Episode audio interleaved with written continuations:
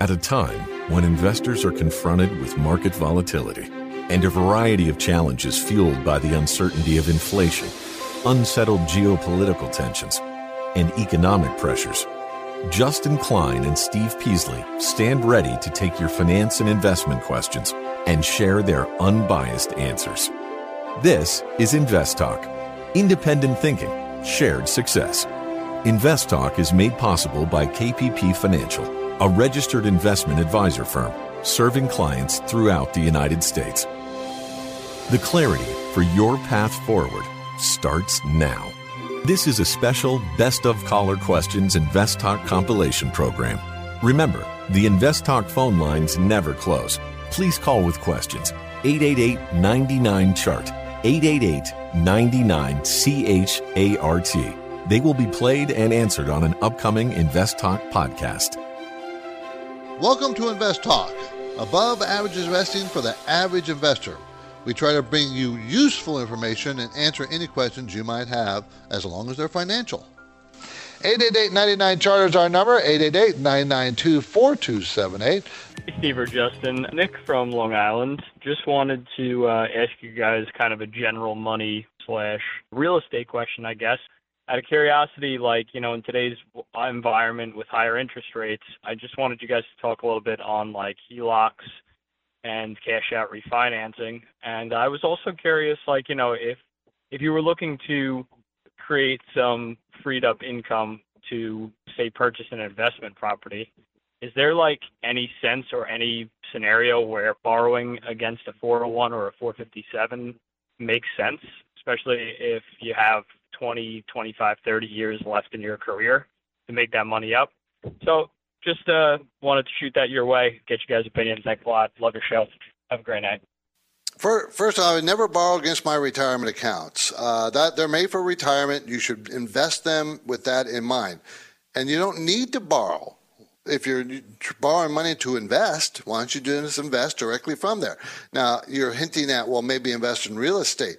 You can invest in real estate in your 401k or 457. You can buy REITs real estate investment trusts. I have no problem with the, the, that area. Right now, they're you know they're under they're under a lot of pressure, but this might be a good time to start gathering a little short list of REITs that you want.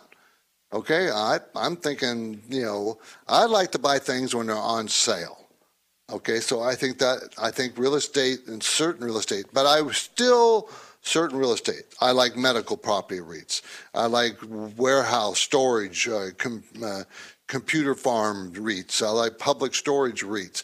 I don't care for office REITs, a lot of other types of REITs because of the rising interest rates and the ever since COVID, people not going back to work to the office. I stay away from that area of real estate investment trusts.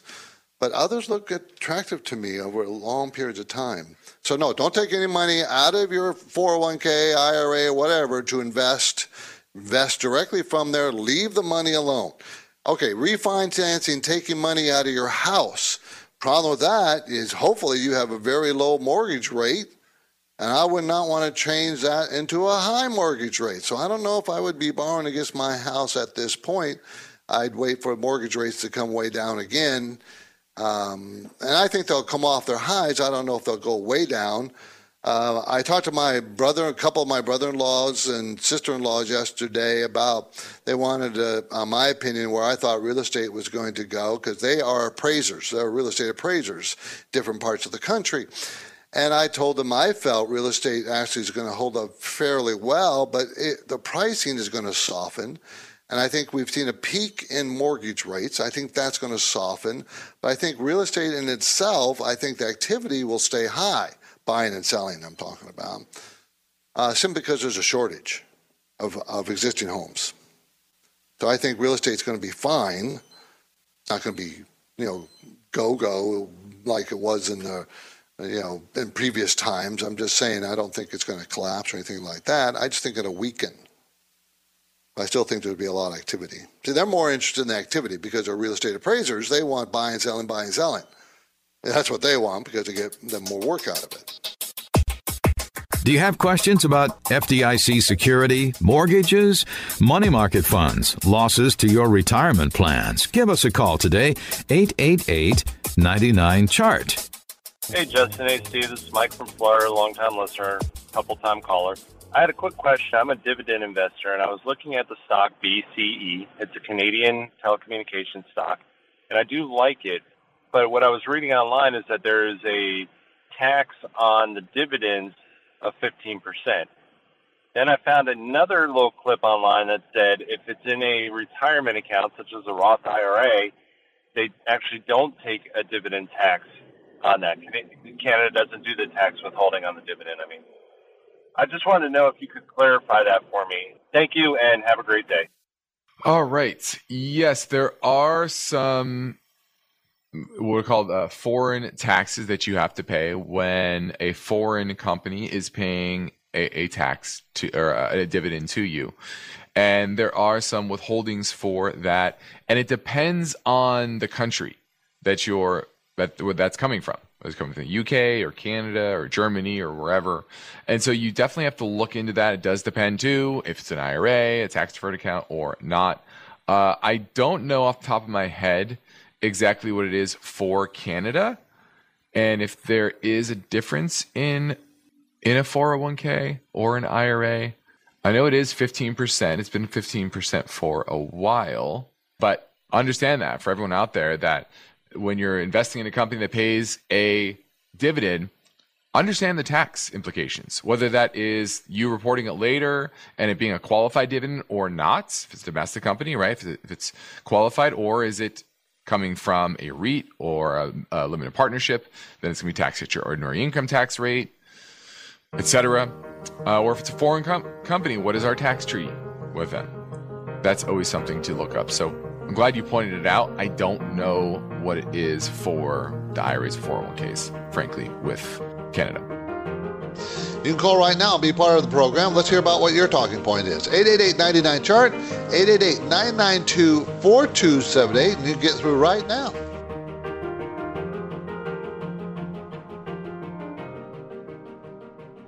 Justin Klein talks about the KPP Financial Premium Newsletter. I want to remind you that this is a time where you probably need some guidance and you're tuning in to try to get our view of the markets. And we only have an hour here. And, and sometimes the way I distill each day can be maybe not enough, maybe not enough time. And so our premium newsletter is a great tool for especially newer investors trying to learn some things. The KPP Financial Premium Newsletter comes to your mailbox every Saturday. Learn how to analyze the market, learn what the economic numbers mean, learn how to manage a portfolio, maybe get an idea of what are good companies to be at least looking at. Maybe you don't buy it today, but you should always have a, watch list of companies that, hey, these are interesting, these have good businesses. And if they get the right price, maybe I should buy them. So our newsletter is a great tool for that. Subscribe anytime at investtalk.com. listening to an encore presentation of Invest Talk. Please call with your questions and comments, though, 888 99 Chart, 888 99 CHART, and Steve will answer them on the next Invest Talk. Hi, I'm calling in regards to a question on moving averages. I hear you guys talk about I wouldn't buy that stock until it's back to a 100 day moving average, for example. So looking at VF Corp, it's just now to a 100 day moving average on the daily chart, but on the four hour chart, it's to the 200 day moving average. So, which time frame is more important? Does that depend on what kind of company, or do you just pick one and stay with that? How would you look at that, and wh- which one is more important? I hope that's clear. Thank you guys for all the information. Well, the longer the time frame, the more important that moving average is. Now, if you're looking at different time frames, right? You talked about a daily moving average and then a weekly moving average, and that's what in each chart it's looking at that particular period. So if you have a hundred day moving average on it, and you have a daily chart, it's going to look at sorry, 100 period moving average. You know, a daily chart, you're looking at 100 days, the average price over the last 100 days. If you're looking at a weekly chart, that 100 period moving average is going to look at 100 weeks back and look at the the average price there. So the longer time period you're looking at, the more impactful it is. Now, VF Corp, the technicals are are improving uh, pretty nicely. So that's kind of a near term positive above the 100 day moving average for the first time really since February. And it's now been above there for, let's see, four? Yeah, four out of the last five days. First, last time it's been there, geez, let's go all the way back. Oh, this is that's been a very good indicator of where uh, trend is for the stock. It hasn't been up f- four out of five days above the 100 day moving average since December of 2021. And that was when it was at $76 per share. Now we're at 20.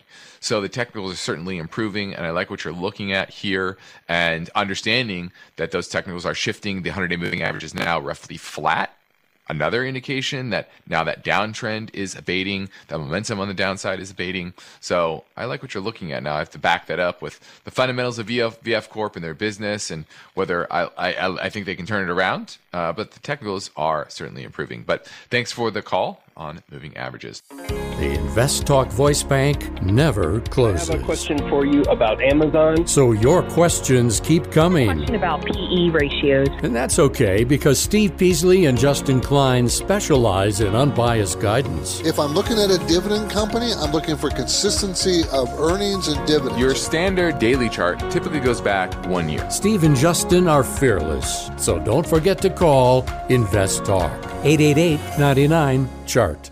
I was just wondering, I, I took some profits back in December, January, February, and have been sitting on maybe 30, 35% of my portfolio in cash and was just wondering when do you think would be the best time to consider putting that back into the market? Should I be slowly doing that now? Should I wait till later in the summer? Just whatever advice you can give me on that, I would appreciate. Thank you. Well, when to get back in the markets, uh, you know, I don't think it's it's hard to time the market, and this is why you don't just go all cash. And so many people are are scarred by the financial crisis and COVID crisis and and that volatility, and they let emotions drive their decision making.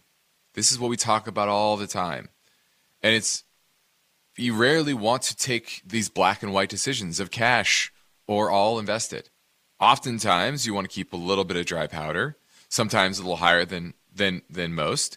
Uh, a month ago, I was saying on air, you know, you you probably want to be trimming positions. You want to be taking a little bit of profits. Doesn't mean you go to cash, because a modest pullback could be all that it is. And on that pullback, you hit support like we did just a, a few days ago, late last week, and you put a little bit more, a little, little bit of that cash to work not knowing whether that's the ultimate bottom. It very well could be. Very well could be. You don't know. It's all about the liquidity dynamics in the market. Are they going to continue to be modestly improving since they have since last fall? Or will the issuance of longer dated treasuries pull enough dollars out of the system to shrink liquidity more dramatically? We're likely to see that over the next couple of weeks. And those dynamics tend to feed on each other as well. Higher volatility begets higher volatility, and vice versa. Higher volatility, bad for asset markets, lower volatility, good for asset markets. So I think we are in a period where probably through next year, it's going to be relatively good for asset prices because we're going to be headed more towards looser monetary policy, better liquidity than we will tight policy. And you saw that, you know, last year when interest rates moved up so dramatically, but since the fall, interest rates have been within a range and we haven't had that strong of an uptrend. And that's kept liquidity pretty decent. And it will probably be in that trading range for a while until there's an understanding of what the long term trajectory of inflation and monetary policy will be. There's a lot up in the air right now on both of those fronts. But most likely, we're not, the, the Fed's not going to raise another raise the Fed funds rate another 500 basis points over the next year or so, right? We just had that. Could they raise one more time? Maybe one more after that. Maybe, probably not, but maybe.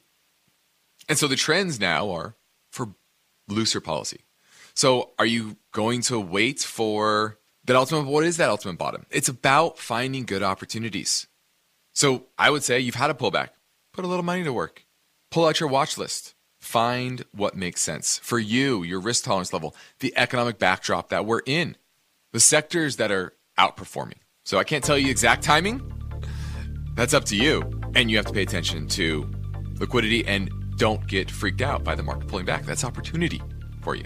You're listening to Invest Talk, everybody. I'm Steve Peasley. We want to answer your questions. Our listener line number is always ready for you 888 99 chart. Beginning our experience, we're here to answer your question. Now is a good time to call Invest Talk. A warrant is a right to buy shares of stocks at a certain price. What's your question? Would you recommend to put all my funds right away in the market or you recommend dollar cost average? Got a question for Steve or Justin? 888 99 chart.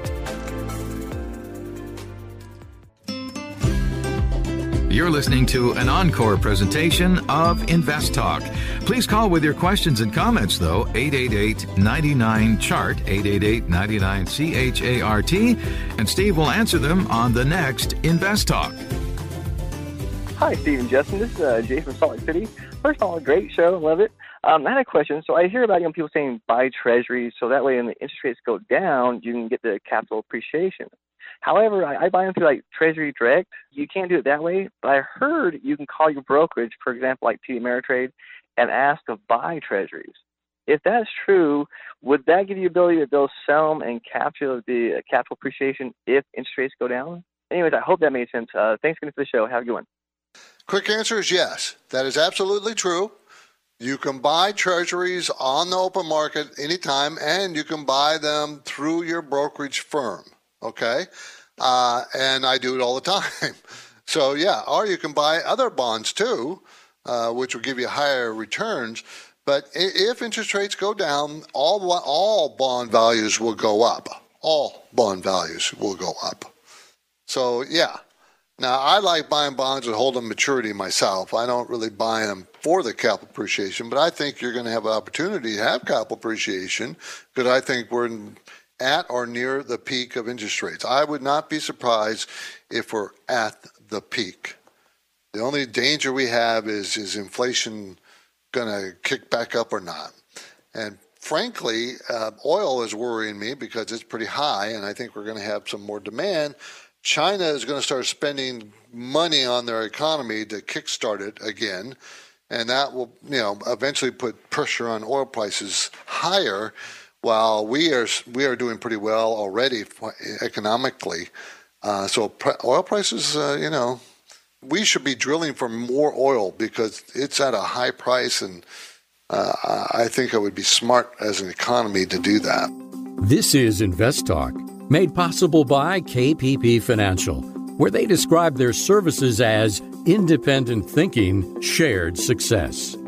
And this philosophy is why KPP Financial can be of great value to investors. KPP principals Steve Peasley and Justin Klein are committed to unbiased guidance. They don't upsell clients into expensive and questionable investments. Instead, Steve and Justin provide honest opinions and proven strategies based on the individual's current portfolio and risk tolerance. Working with KPP Financial, you can be assured of consistent dedication toward the goal of helping you achieve financial freedom. You can get things started with a phone call or a simple message through investtalk.com. The Invest Talk radio and podcast continues now. The phone lines are open. Call with your questions. 888 99 Chart. Going to Roth uh, IRA, what is referred to as the maximum that you can put in there a year, depending on your age, is 6,500. Are you allowed to put more than that in, or is that like the, the maximum amount you can write off? What are the details on that? I'm a little confused on it. Thank you. Bye. Well, yeah, that's the maximum that you can put in to a Roth IRA. Now, remember, Roth IRA, it's not a tax write off. That is post tax money. Now, you aren't taxed in the future on any money you take out. You can take out your contributions at any time after the five year mark of that Roth IRA being established. If I'm going to say, should I open a, should you open a Roth or a regular IRA? I would say Roth uh, more times than not. Uh, but once again, it's not a tax write off now. Now, if you're in a high tax bracket, it makes sense to try to get the write off in an IRA, but there are limits to that. There are some tax limits on Roth contributions as well as the deductibility of traditional IRA contributions. So you want to talk to your CPA about that and where you land there. Uh, so, uh, yeah, hope that that helped. Uh, you can make non tax deductible traditional IRA contributions, but once again, it's non tax deductible. So you have to keep track of that. And that can be uh, quite complex. Okay. So hope that answered your questions. Hey, Stephen Justin. It's Kevin calling from La Crescenta, California. I'm trying to get your thoughts about owning a vacation properties.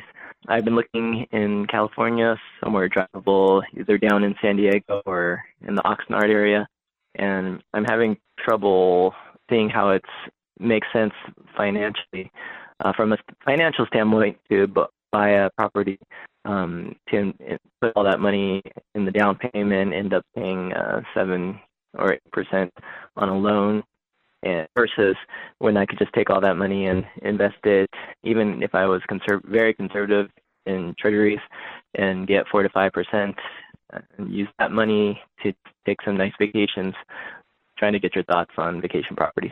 Thank you uh, again for always hosting a great show. Well, I do like property in Southern California. It always has a cycle, and interest rates are pretty high right now, and prices are pretty high right now. So it's very difficult in this environment that we're in to find a bargain. They're just, it's just bargains are far and few between these days here in Southern California. Even though there is a shortage of properties, they're still pretty darn expensive. I would wait for a recession. If you're going to buy properties, California has a cycle about every 10 to 15 years, up and down cycle for properties, and we're pretty much at the peak. This is not the time, in my opinion, to buy property. Wait till everybody doesn't like property and we're in a deep recession, then you're talking, okay, buy some property. Especially when you can get a pretty good return on your money, you know, in a very safe way with, you know, five and six percent new treasuries kind of exposure. So I don't know. You know, I think I'm getting five point something on a treasury, you know, short-term treasury money market fund even. So, but just be careful. I, I think this is not a good time to do it. I do like the idea though. I like the concept of properties as part of a portfolio. I do. You can call right now and be part of the program. Let's hear about what your talking point is. 888 chart 888 992 4278, and you get through right now.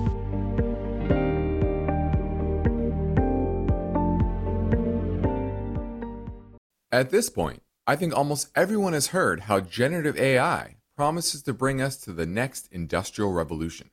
AI is already shaping society with an impact on daily life that echoes the transformative significance of electricity or the internet. As we take steps to embrace the potential of generative AI, we need to remain vigilant with regard to its exploitability. This is where HackerOne comes in. HackerOne's AI Red Team addresses the novel challenges of AI safety and security for businesses that are launching new AI deployments. The HackerOne approach involves targeted offensive testing by harnessing the collective skills of ethical hackers who are proficient in AI and prompt hacking. In short, AI red teaming is the practice of stress testing AI models and deployments to make sure they can't be tricked into providing information beyond their intended use and that security flaws can't be exploited to access confidential data or systems. HackerOne seamlessly integrates with your existing tools to enhance communication and collaboration across development, security, and IT teams. So, stay ahead of the game in the battle against cyber threats with HackerOne's attack resistance platform. Learn more at hackerone.com. That's H A C K E R O N E com, hackerone.com.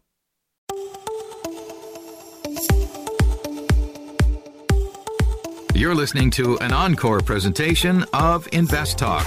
Please call with your questions and comments, though, 888 99 Chart, 888 99 CHART, and Steve will answer them on the next Invest Talk. Let's go to Pennsylvania and talk to Sergio. He wants to talk about equity portfolio allocations. Thanks for taking my call. I have sure. a general question about equity portfolio allocation. Mm-hmm. I'm interested in knowing uh, what is the percentage that you think should go to international emerging, uh, emerging markets or developed markets. Assuming that, for instance, I get a domestic index fund, S&P or Dow, uh, you know, kind of a long-term investing. So if I want to just an index fund of like a domestic, and then what is the percentage of uh, international? And uh, and the international should be emerging markets or developed markets or both. You know, if I get an ETF, you know, can research an ETF for those. Well, I think right now there's certainly much better values elsewhere, but there also is probably higher risk than there has been in a while. You obviously have a war in Eastern Europe. You have geopolitical concerns with China and the potential fallout from their demographic bust that's happening in China. And so I would lean, frankly, on the developed markets. That's where there is a lot of, of good value. Emerging markets, I think there are some select good emerging markets, but I would probably, the problem in my mind is that so much of the emerging market indexes, shall you say, are China heavy. And so if you can avoid China and still be exposed to emerging markets, I do like that area as well because the demographics in many of those emerging markets are actually good. Okay. Like Vietnam, for example. Uh, what do you think, Luke? 20%? Uh, 15%? Offhand, I wouldn't I can't say an exact percentage, but mm-hmm. generally the way I look at it is take a look at the MSCI All Country World Index, which invests globally, mm-hmm. and take a look at the uh, weights there between international, U.S., and emerging markets, and that's a good starting point. Keep in mind, uh, you have have said that you uh, have a higher risk tolerance, that you're more aggressive, so maybe you want to tilt slightly towards emerging markets, international markets, away from the U.S. But generally speaking, for an ordinary investor, I would say that take a look at the All Country World Index, see how globally assets are allocated, and that's a great starting point for how you should allocate your portfolio. Yeah, right now they're 38%. Yeah, it's going to be China heavy. 38% China. Yeah. I do know that a lot of ETFs and mutual funds, from a risk mitigation standpoint, are going to country cap. Yep. Um, and China is the number one country that ends up hitting that country cap. Mm-hmm. Um, but but yeah, like I said, this is it's a great reference point for where you should start, and then you can make adjustments accordingly based on risk, based on uh, yeah. I think 30, 35 percent of your equity portfolio, I have no problem with that. I would focus a lot on the particular countries, yeah. uh, countries that are commodity heavy. I think those will do better in this inflationary environment. I think that's number one. And try to and those countries in Asia that will pick up a lot of the business from China as companies diversify their supply chains away from uh, you know a communist regime in China uh, and that potential fallout eventually. I think that those are the countries that are going to do the best over the next uh, decade or two. This is Invest Talk, made possible by KPP Financial where principals and Invest Talk hosts Steve Peasley and Justin Klein are independent financial advisors. For clients, they are fiduciaries. Steve and Justin have a duty and a commitment to always place the interests of their clients ahead of the firm. This is different from the way many other organizations operate. And one way you can realize the benefit of an association with KPP Financial is to know that KPP practices parallel investing. This means that the personal investment accounts of KPP principals participate with client investments at equal prices and percentages. It's an important difference. You can learn more anytime at investtalk.com or reach out to Steve Peasley and Justin Klein by emailing or calling their Irvine, California office. The Invest Talk radio and podcast continues now. The phone lines are open. Call with questions 888 99 Chart. Let's go up to Berkeley and talk with Bill. And you have a question. Uh, yeah, what is your question, Bill? It, it's actually more of a comment. So okay. I was reading a white paper by Charlie Munger the other mm-hmm. day. So Charlie Munger is Warren Buffett's uh, partner mm-hmm.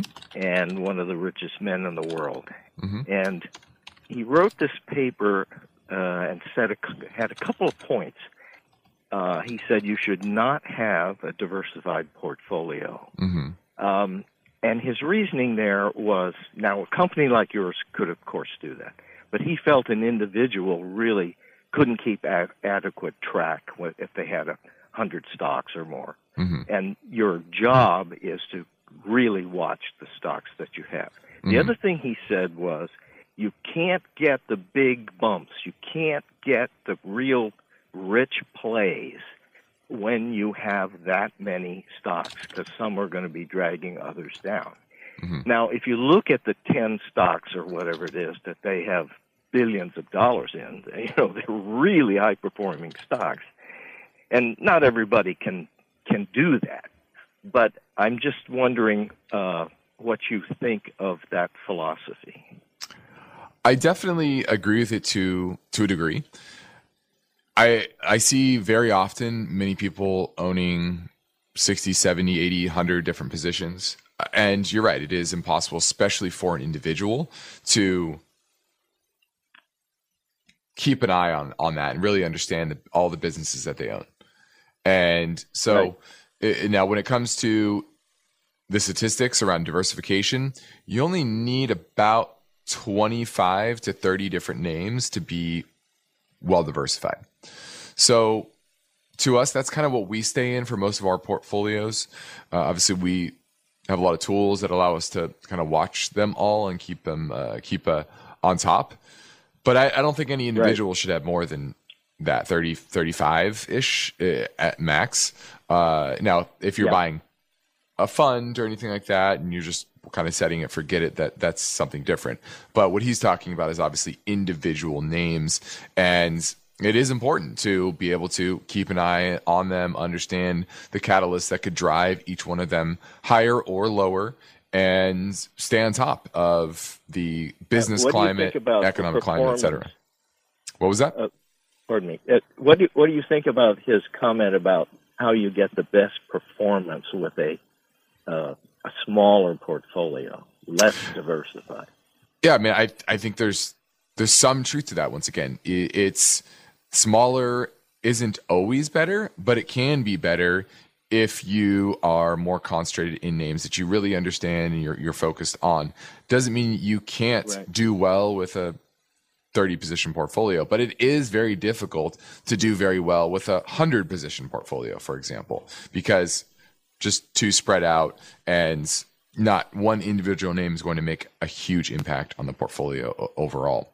So less is is more, um, but too few is also uh, too risky because if you have 10% of your portfolio in one position and you're wrong, which everybody's wrong. Guess what? Charlie Munger's been wrong. Warren Buffett's been wrong. They've all been wrong. They've had had bad positions uh, and and big losses in, in certain parts of the market. It happens, um, and so there's definitely a risk versus reward there that you have to balance out. But I do see as the biggest mistake is having far too many positions by the for the average individual. Thanks for the call, Bill. All right, let's keep things moving answer another live call. This one is from Dan in Walnut Creek, California, asking about precious metal miners. Hi there, um, Justin and Luke. Hope you guys are doing okay today. We are. We're doing well, um, thank you. So I've got, I'm, yeah, I've, I've got, um, I'm invested in four different miners: um, SSRM, um, SR, SSR Mining, WPM, Wheaton Precious Metals, AEM, Agnico, Eagle, and um, NEM Newmont uh, Corp. And they're all doing pretty well except for Newmont. And I was wondering, um, just in general, would you, what are your thoughts around um, uh, precious metal miners at this point, and um, in particular, um, what's your thoughts on Newmont? Uh, I th- I think they those are all quality miners, and uh, they have pulled back since May on uh, a bit of a stronger dollar, higher interest rates. But if you look at general gold, it's, they're going to move with gold. If gold remains in an uptrend, which it has been an uptrend now going on, let's see, it broke out back in the fall of last year that's when the gold really moved uh, up nicely, broke out. It has pulled back, like I said, over the last few months, but months, but it hasn't broken any major support. It's still making a series of higher highs and higher lows, and commodity prices are actually broadly moving up. So uh, I think this is uh, so far it is a pullback to be buying. So I wouldn't be um, selling any any them uh, quickly. But Newmont is underperforming and needs to kind of gain some traction and start to catch up. Otherwise, uh, it's probably time to move to one that is performing, but certainly is. Uh, it would be on the chopping block um, uh, for us. All right. Thanks for the call. I have a question that I've always kind of wondered and have been trying to piece together an answer to. My question is about bond yield or um, mostly uh, like 10 year, 30 year treasury yield how do yields correspond to price? How do they correspond to demand? And typically, like, why will they go down? Why will they go up? And how does that correspond to the market and to the price of bonds? And also, how does the, and to all of that, because I've read or heard that they can buy bonds. I've heard that there's a private bond market and then a, like an auction. So I just wondering if you could clarify that for me and kind of put it in context as far as how it affects the economy and how it might affect things like uh, the stock market. All right, guys, uh, appreciate it very much. Keep doing what you're doing. Thanks. Well, prevailing yields in the market certainly in the bond market certainly affects a lot of other types of asset prices because that's uh, for the example the 10 year treasury is is the index for a lot of other types of uh, borrowings in the economy such as mortgages.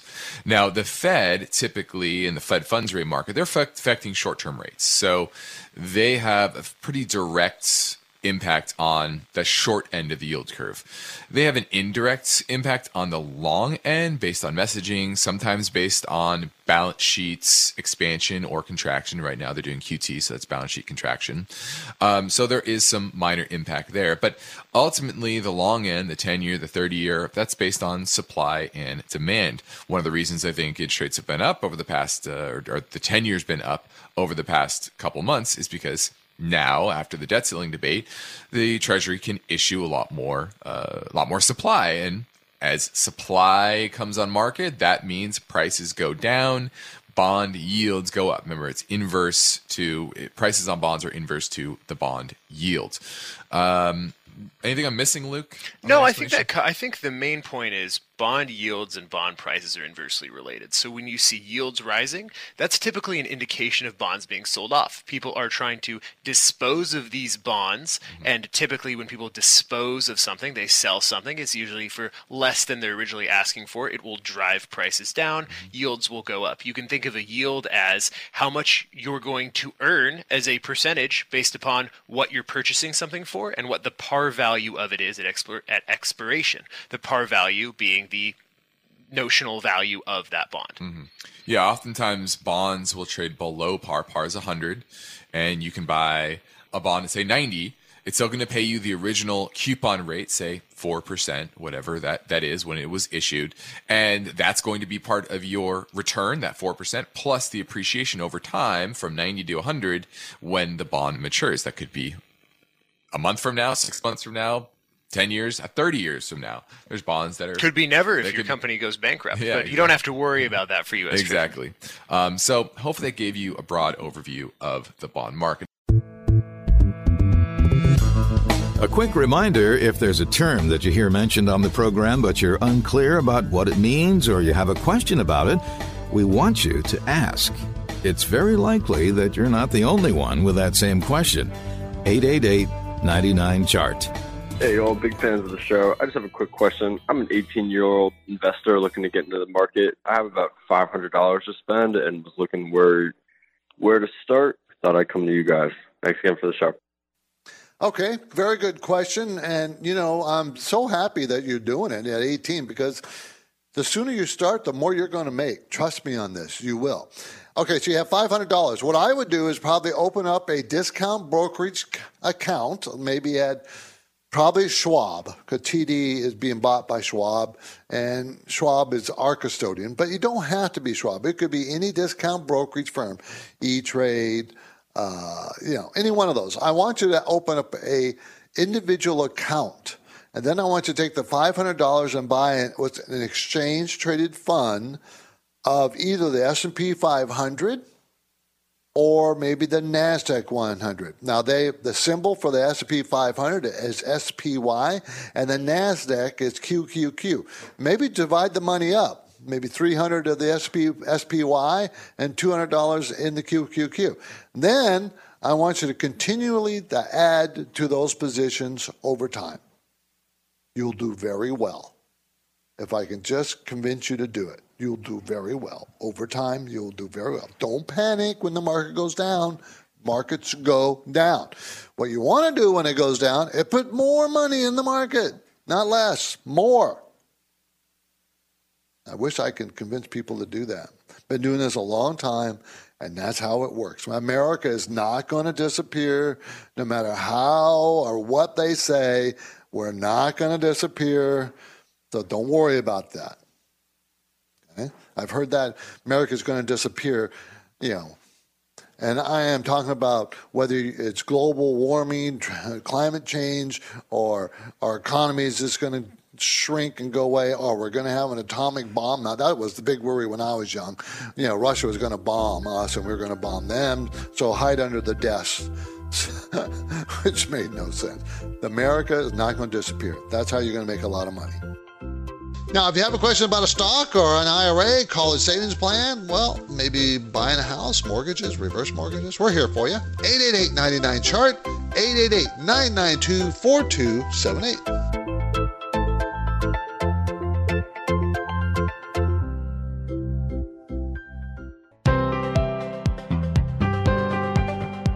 You're listening to an encore presentation of Invest Talk. Please call with your questions and comments, though, 888 99 Chart, 888 99 CHART, and Steve will answer them on the next Invest Talk. 888 chart everybody. Give me a call. Love to talk to you. We're live and we're going to go to mark in morgan hill. How you doing mark? Morgan hill by the way is in uh, california up the coast a bit from me and down from uh, San Jose, down from Silicon Valley. How you doing, Mark? I'm doing well. Thanks for taking my call. Thank you. Uh, um, I had a question about closed-ended funds. Uh-huh. I discovered them about almost a year ago, and I went from investing a little bit to quite a bit, over two hundred thousand now. I'm in them, including munis. Um, okay. They're doing really, really well they're not talked about very much in investment circles. No. And it's hard to get information. So I wanted to ask you your thoughts on them. I, I realize there's risk involved, but uh, so far, so good for me. I Okay. just wanted to know your thoughts. Sure.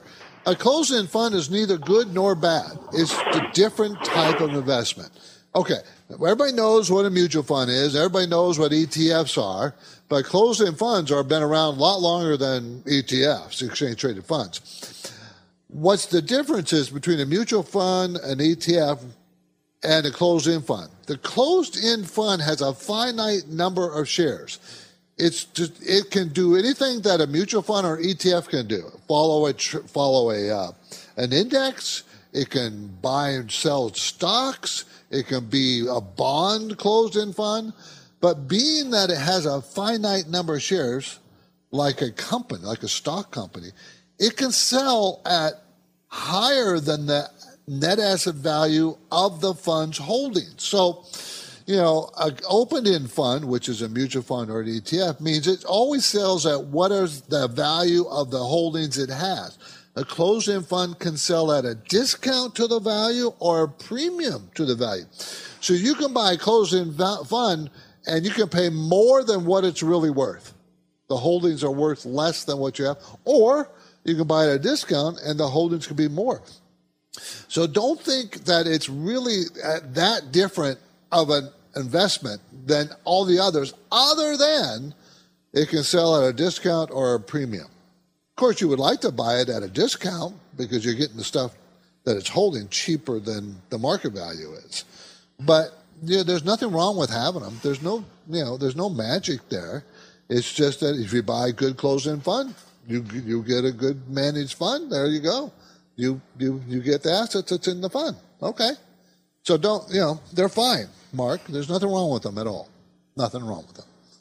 But you do want to know if you're buying that at you know, is it trading now? Has they done very well, as you suggested? Is it at a premium to what the holdings are? And maybe you want to, you know, sell some because it's at a premium. Okay? Every Invest Talk podcast is made better by your questions. So don't forget to call. And if you've never called, Justin and Steve are waiting now for your finance and investment questions. Invest Talk, 888 99 Chart. Hi, it's Steve or Justin. My name's Eric, and I've been listening to your show for about a year now, and I've really learned a lot. I thank you for that. And I was wondering if sometime on the program you could talk a little bit about SPACs or special purpose acquisition companies. I guess specifically what I'm wondering is how do these compare to like a traditional IPO as far as are they more risky, less risky? And I know you've talked in the past about not investing in an IPO until it's been out for at least six months for the insiders to kind of get out and prices to regulate or whatever. Do you have any kind of general guidelines for companies that become public through the SPAC? Thank you, and I'll listen for your answer. Great question. Now, SPAC stands for Special Purpose Acquisition Company. What it does is it raises capital, maybe a few billion dollars, and the idea is to go out and buy another company, buy an actual company. The SPAC doesn't have initially any company in it. It's just a an asset uh, with cash, and then they use that cash to go make an acquisition. And oftentimes the price of that SPAC will pop dramatically. And this all has to do, it's financial engineering. They're limiting the supply of shares that are out there, right? Because the owners of that SPAC, owners of the shares, typically are closely held.